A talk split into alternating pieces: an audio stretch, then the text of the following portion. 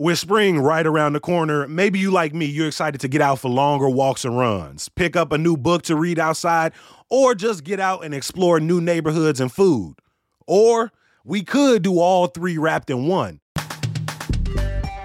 Our friends over at Read and Run Chicago are expanding to nearby Lemont for three different meetups. The group is like a combination running club, book club, and neighborhood tour, and each route in Lemont is about three miles paired with a different book from Pat Camalliere's Corotazzi Historical Mystery Series. Afterwards, you'll get to sit down with the author and historian and sample some food from local restaurants.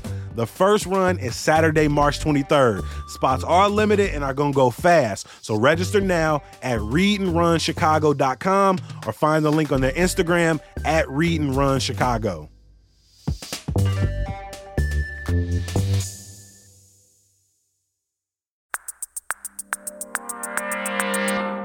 Today on CityCast Chicago, it was a big year in Chicago news, from housing to arrivals to electing a new mayor to some very extreme weather events. Executive producer Simone Alicea is here to recap what happened and what we expect in 2024.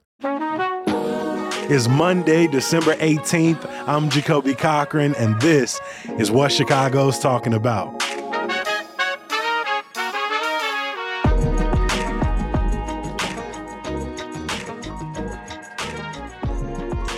I think the only place we can even start a conversation about the biggest stories, the biggest news in Chicago is with the arrival of more than 25,000 migrants and asylum seekers to the city over the last year and a half. I mean, obviously, this started back in 2022, but pressure really picked up this year as buses and planes kept coming and as the city continues to struggle to house new arrivals. I mean, it feels like the situation is changing constantly with new shelters coming up or the plans being scrapped. Simone, what is the latest on that front?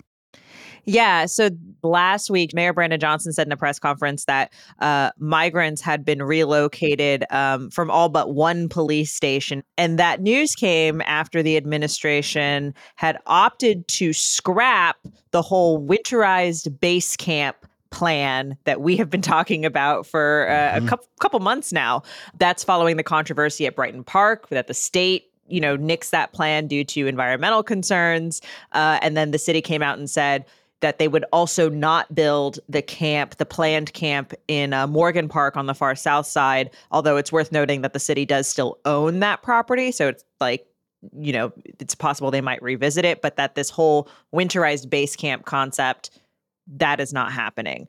All this at a time where there are continue to be increased calls for transparency. You know, mm-hmm. there are questions about how much the city is paying uh, private developers uh, across the city. Block Club Chicago had some investigative reporting last week, getting at a little bit of how much the city is paying in in rent to some like private office building um, owners, mm-hmm. but there's still a lot we don't know. Also, questions about how much it costs the city to scrap these plans for the winterized base camps. Dude, there are so many different moving parts to this story. It, it really is. It's right. It's a lot to keep track of. And, you know, even I suspect this week over the holidays into January, we will hear more and more just about how the plans are shifting to house and to shelter um, which again are two different things. I always want to mm-hmm. emphasize sheltering, housing, two different things. Um, all of the the people who have arrived here, uh, the people who continue to come, um, and uh, you know, just uh,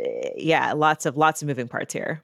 Yeah, I think moving into 2024, in addition to transparency, feeling like we have a little bit more leeway and runway to, to understand when plans may or may not be coming to our neighborhood. The one thing I'd like to see a little bit more is a little bit more dimension. Obviously, with amongst the 25,000, the majority are Venezuelan migrants, but there are so many different people. So when we talk about work permits, I feel like we have to pause and be like, well, those haven't been available for everyone. When we talk about um, sort of building community, what does it look like to you know, when people say things like, you know, let's put them in neighborhoods where they're largely Spanish speaking population. Remember, well, th- that's not everyone who's coming. So I'd love to see just a little bit more dimension that it's it's really easy for us to see these big numbers and just sort of lump everyone together. But this is still a very diverse population from people who are single, people who have young kids, people who have teenagers, uh, you know, people who's who who have families still on their way.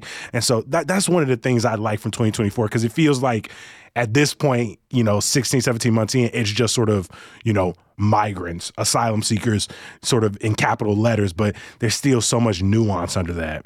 I agree. And I think part of that is just the scope is so big, mm-hmm. right? We have so many people who are coming here and just the as I you know, I, I just listed off a few different just a couple different shelters that we've been talking about recently. But the fact of the matter is, is like there is a lot that is happening on the ground and behind the scenes. I will say a big shout out to our colleagues at uh, various publications around the city though who have gone out and talked to folks on the ground. Um, uh, one story from uh, WBEZ that came out recently talking about mental health and what kind of mental a talking about what kinds of mental health services are available to people who have come who um, so often have had just these these treacherous harrowing journeys mm-hmm. to get here right just to get to the border and then right. to then on top of that you know uh, take a bus to chicago um, and it it, it just uh, a really i think powerful story story and again another thing i would love to see more of in 2024 is okay we're starting to get people out of police stations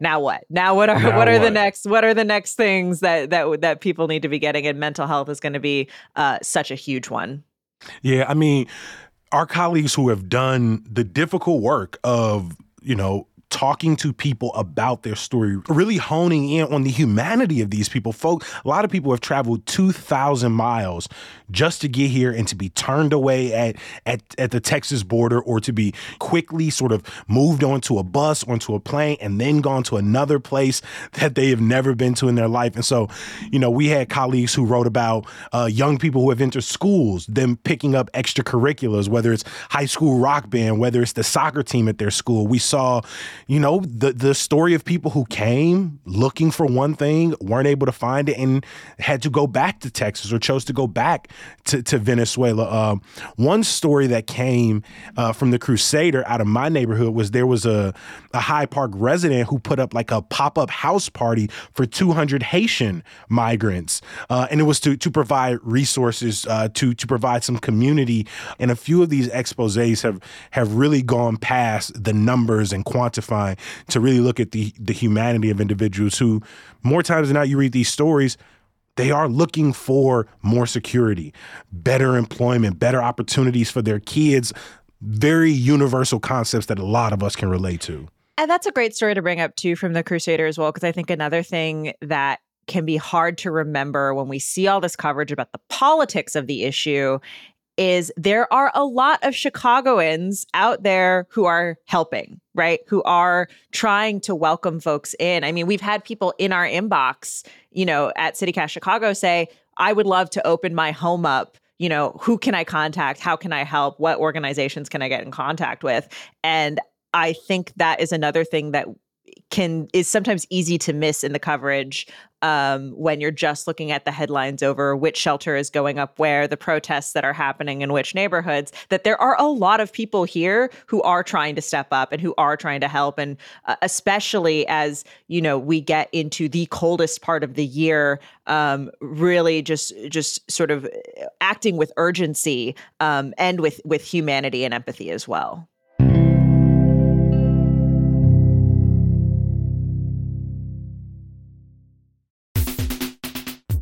City of Chicago Department of Business Affairs and Consumer Protection offers a free entrepreneur certificate program for future and current business owners in Chicago. Participants must complete six webinars within six months in designated webinar categories. Graduates are eligible to apply for the CIBC Bank USA Entrepreneur Loan Program, a bank partner with BACP. The long-standing program was created to support startup or early stage small businesses gain entrepreneur training with important working capital. Since the program launched, more than 1,000 Chicago entrepreneurs and business owners have successfully completed the program. Completing the process is as easy as one, two, three. Number one, Register by signing up at chicago.gov slash BACP certificate. Number two, attend six webinars by registering for upcoming webinars at chicago.gov slash BACP webinars. And number three, graduate from the program and you'll receive your digital certificate and information on connecting with CIBC Bank USA. To learn more about the BACP Entrepreneur Certificate Program, please visit chicago.gov slash BACP certificate. I feel like for the last few months we have said the words Johnson administration so many times that we forgot we started this year off with a mayoral election, which only got more interesting back then after former Mayor Lori Lightfoot lost in February, putting former CPS CEO Paul Vallas against former Cook County Commissioner Brandon Johnson in the runoff. Obviously, like I said, Johnson won, taking office in May. And given the promises he made on the campaign trail, all eyes have been on his administration since then. Simone, what do we think were going to be the big issues facing Johnson, and how has that actually played out in the last six months? Yeah, it's interesting. I went back and listened to the episode we did on April 5th, which was the day after election night. Um, mm-hmm. And uh, by the way, our most downloaded episode of the year. So it's the, also the episode that that listeners really wanted to hear. Um, and that day we talked about basically three big issues. We talked about education we talked about uh, public safety and we talked about sort of the budget and funding some of the big progressive goals that johnson had. And it's so interesting i think to kind of see what has kind of come through since mm-hmm. then and kind of what hasn't as much. I think on you know on the public safety front i think there has been a lot of sort of incremental um, progress on some of the things Johnson wanted to do, right? He was really, really big uh, right out the gate, really wanted to get youth jobs, right, uh, it, with the city, and did increase the number of jobs available through the city's program to do that. I think one of the biggest accomplishments of the Johnson administration, although we will sort of see if it remains to be, is the fact that uh, you know, he spearheaded it and got the city council to approve a ballot referendum, the Bring Chicago Home uh, referendum, which would be a tax on real estate sales over a million dollars uh, to fund um, services to uh, for for people experiencing homelessness um, and and to and to build housing. This was a big promise of his. It's now going to be on uh, the March ballot, the March 2024 ballot. You know whether it passes, I think you know if if Chicago voters reject it, we'll be you know this will be a very different story in March. But the fact that he got it on the ballot after it had you know kind of languished uh, under the for, under the previous administration, um, I still think is a, is a, is a big deal. And you know he proposed a budget with no property tax increases. That was mm-hmm. a big promise. He kept that promise. That said, I do think there have been some fumbles. Yeah, I was I was gonna say I was like we was gonna do sort of good bad on it. I was like from a public safety perspective, there there's still points of, of criticism for a lot of people, even with the budget. Though a lot of the uh, increase in police budget will go towards hiring uh, sort of civilian positions, people are still critical that a $2 billion police budget doesn't seem in line with uh, Brandon Johnson, who talked a little bit more about moving resources towards alternative programs. Uh, you saw some criticism around how much, how sort of full throated he was against ShotSpotter as he was campaigning. And then once he got into office, you know, not only did he sort of pull back and say, you know, we'll consider the contract next year with ShotSpotter, the the controversial gunshot detection technology, but then he also, you know, really supported Chief Larry Snelling, the biggest sort of hire in the public safety division of his early administration, someone who also you know, is pretty uh, optimistic about technology's role in the Chicago Police Department. And so there was definitely this back and forth where I don't think uh, he sort of moved too far in either direction that that w- that would really piss people off. But it but it definitely feel uh, like there was a, a little bit of give and take here. And I would go further to say that there were some sort of, again, explicit, I, I don't know what else to call them except fumbles. Like, I, I think about uh, the shot spotter contract and how, right, there was some reporting early on that was like, ah, the city has made a payment. And sort of what was it that the Johnson administration came out and says like, "Oh, well, this is like a payment that had been scheduled by the previous administration." Okay, May, June, maybe maybe we say, "All right, you're you're just getting into the office." Okay. But then you have uh you know, I think about just this very recent vote over the police contract, right? And this clause about arbitration that says that that that would have given officers the option to, you know, hear some of the most uh, serious discipline cases behind closed doors.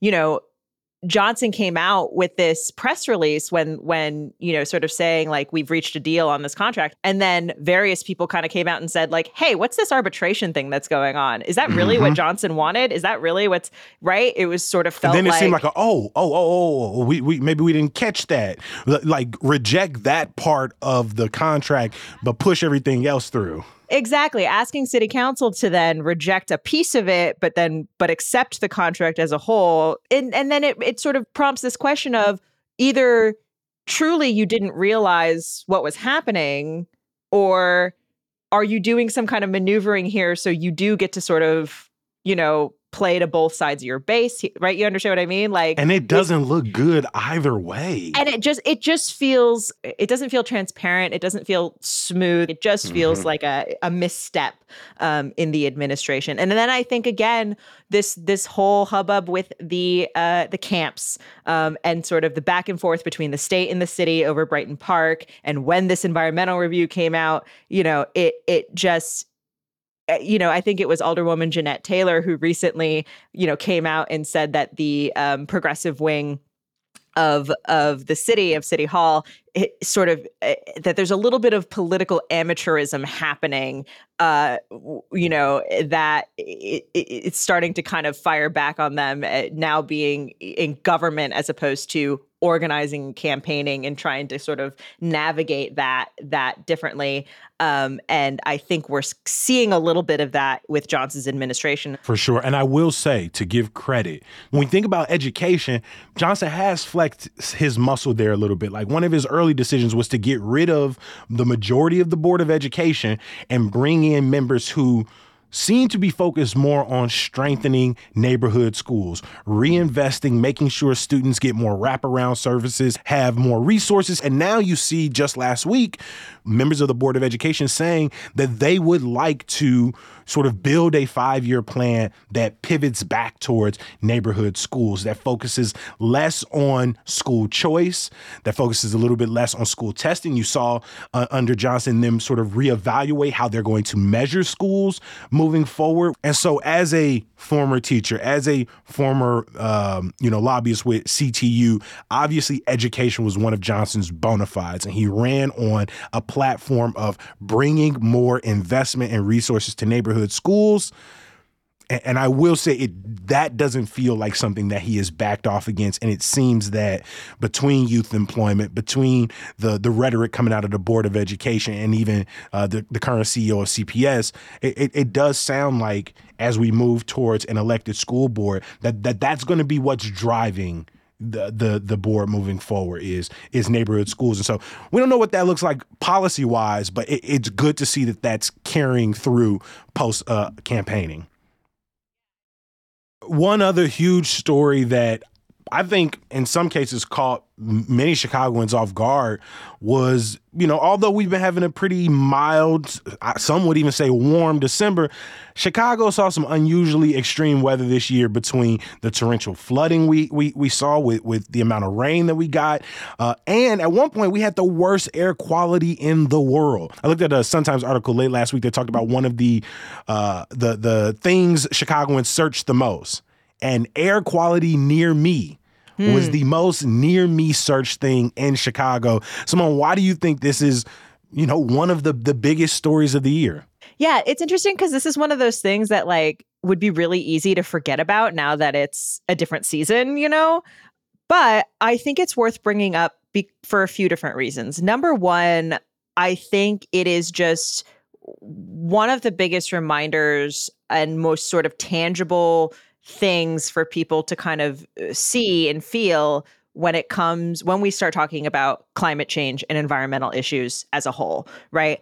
I think particularly that air quality, you know, those days in June where again, it was either the worst in the world or among the worst in the world, you know, due to wildfire smoke that was blowing from Canada, but it also, you know, brought to the surface the fact that we already have air quality issues got terrible in Chicago and in some neighborhoods more than others, right? Due to uh, you know our some of the industry that we have in the city, um, and y- you know I, I think it was one of those things that it's just like everyone is seeing it. Everyone's seeing the haze. Everyone's seeing these sort of orangey skies. Everyone feels it if you're outside for any period of time. I, I think it's just one of those things that it just sort of stops you in your tracks. And you're like, oh, like this is something I have to think about now. And how am I going to deal with this, you know, year after year after year? And the same thing with the flooding. Like flooding is always an issue in Chicago. It's just kind of like the way that we're built, particularly again in some neighborhoods more than others. But the rain we saw this summer and even going into the fall,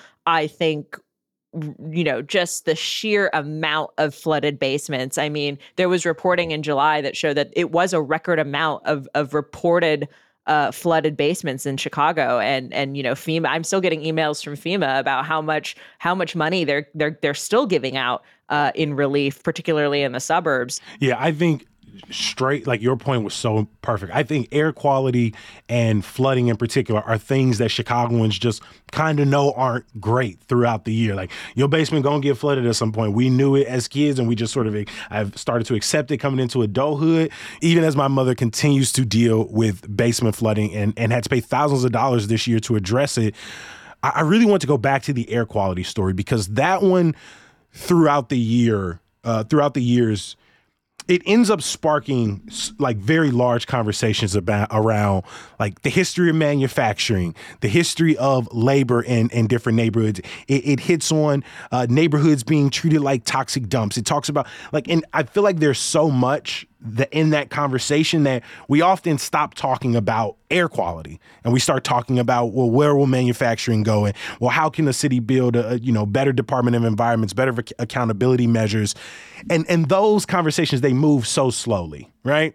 Because because they're so complicated. And then you have this where it's like yeah this isn't about manufacturing this isn't about the, the where they are in the city. This isn't about which neighborhood is overexposed. No, this is this is existential and even more.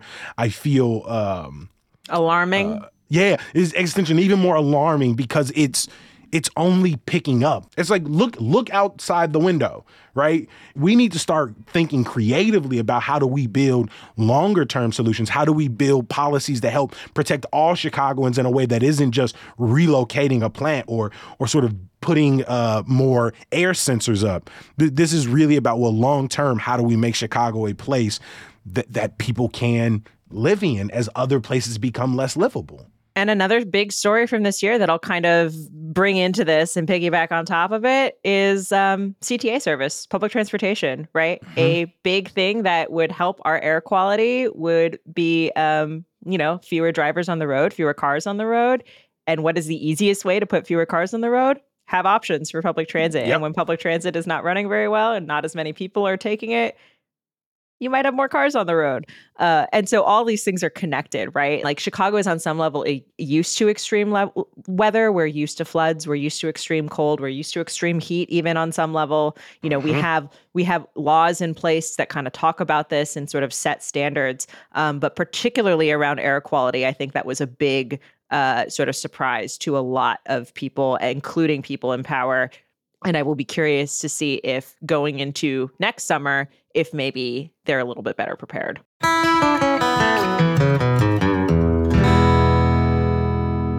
We've talked about a lot of big stories that happened in Chicago this year, but we wouldn't be CityCast Chicago if we didn't leave you with some good news or at least some fun to listen to. Simone, what was one of your favorite episodes we did this year that just just fills you with joy when you think about it? Gosh, there are so many good ones, Jacoby. There really, so really fun are. ass conversations. We really, really did. I was looking back and I was like, how am I going to choose just one? Okay, which means I'm not. I'm going to list off a bunch and then get to get to my very favorite one. Like, definitely people should definitely people should go back and listen to our conversation about Uncle Remus, uh, which we did uh, just uh, a month ago or so. Uh, also, our uh, Jibaritos conversation, just two food episodes that are like so fun and deserve a listen. Like, you will feel better about life after you listen to them.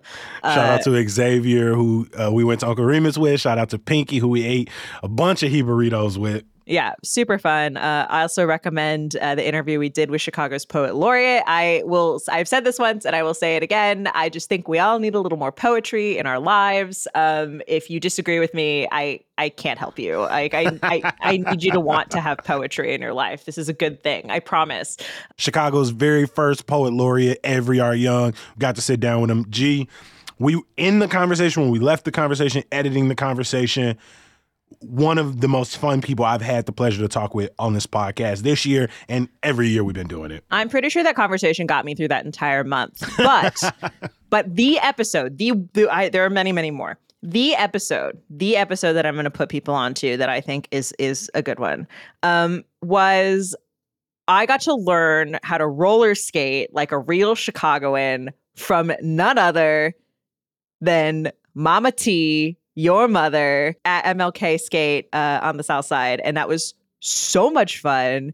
Uh, just a joy uh, to hear you and your mom talk. It's always a joy to, to talk to you and your mom together, but uh, a, real, a real treat to hear you guys talk about something that's so near and dear to your heart. And um, I think one of the most fun things, one of the most fun tapings. I have never um, been up on skates with a microphone trying to tape things, and so that was a new and fun experience for me. Um, and there's a very silly video of it on Instagram that people can check out. And uh, yeah, just I think a, very very Chicago story um, that uh, I think will will make people smile. So that's going to be my yeah. pick, my one and my one and only pick. You can forget everything else I said, I guess. I don't know if we captured it in the episode, but I really want people to know how much that episode meant to me. Not only because I grew up in roller rinks with my mom, then spent all of my high school years working in a roller rink with my mom and the rest of my family. But since Rich City Skate closed, I almost never see my mother in a skating rink. That place, in a lot of ways, sort of kind of stripped her of the love that she had for this this art form, this hobby, this sort of first love for her. And getting to look at her and watch her talk about roller skating, to get to watch her roller skate, get to be nostalgic about her upbringing and raising us was so very special for me. And for her to just tap into it for us and for listeners, uh, it meant a lot. And she's been back roller skating a little bit more since we did that episode. And so I, I like to think that it kind of resparked a little something in her. Um, and so that that episode truly was was very special to me. And so thank you for indulging me, Simone, and going out there and getting on some skates yourself. Of course. So what was your favorite episode of the year? Oh, like you said, we had a long year with a lot of fantastic episodes, a lot of guests. But when I think about the episode that made me go home and just like so appreciative that I get to do this job was following around Benny the Bull through the basement of the United Center. Mm-hmm. Mm-hmm. It, and it's not just how like grand it was, the fact that we got to be at a Bulls game and see all of the it's it was like standing out there on the floor and looking up at the 300 seats where I went for the very first time when my parents took us when we were little kids. And and just thinking about the sort of majesty of the game and how spectacular all the dancers are and how many different MCs there are and the fact that there's a game there but there it feels like a concert and, and an entire circus is happening around you. And now to be able to like Obviously, Benny does not talk back to you. So shout out to Maddie, one of Benny's assistants. Shout out to Andrea Pasola, a former Bulls employee who who helped set it all up with us. Shout out to our former lead producer, Carrie Shepard, for enjoying that day with me. We were there for like six hours together. all day. Yeah. We were there all day learning about what goes into making a Bulls game as big it big as it is. And it it it warmed my heart in a way that um, you know, we it just not many things can. I just it was the coolest. It was the coolest moment to be standing out there with Benny. Uh, and so yeah, between Benny, between roller skating with my mom, man, it just reminded me how many emotional episodes we did this year. We did a lot, yeah. Like even if that wasn't their intent, they they they were emotionally rich. Uh, you know, if not for y'all, the listeners, definitely for me. And so I, I've always said that this podcast has felt as much of a as much joy goes into making it for other people and seeing how much other people love it and enjoy it and sharing it, it is an it is a personal joy to make this show every single day uh, with this team um, and, and, with our supporters. And so I want to give a huge thank you to our executive producer, Simone Alicea. Hey, thanks, Jacoby. I want to give a thank you to all of you for listening. Remember, CityCast Chicago has launched our very first membership program. You know, and for for as little as eight dollars a month, you can get ad-free listening, members-only updates, and you get the chance to say you were one of the founding members to support your favorite podcast and newsletter. You can learn more now at membership.citycast.fm. Again, that's membership.citycast.fm. As always, we appreciate you for listening and reading, and of course, becoming a member. We're going to be back bright and early tomorrow. We'll talk to you then. Peace.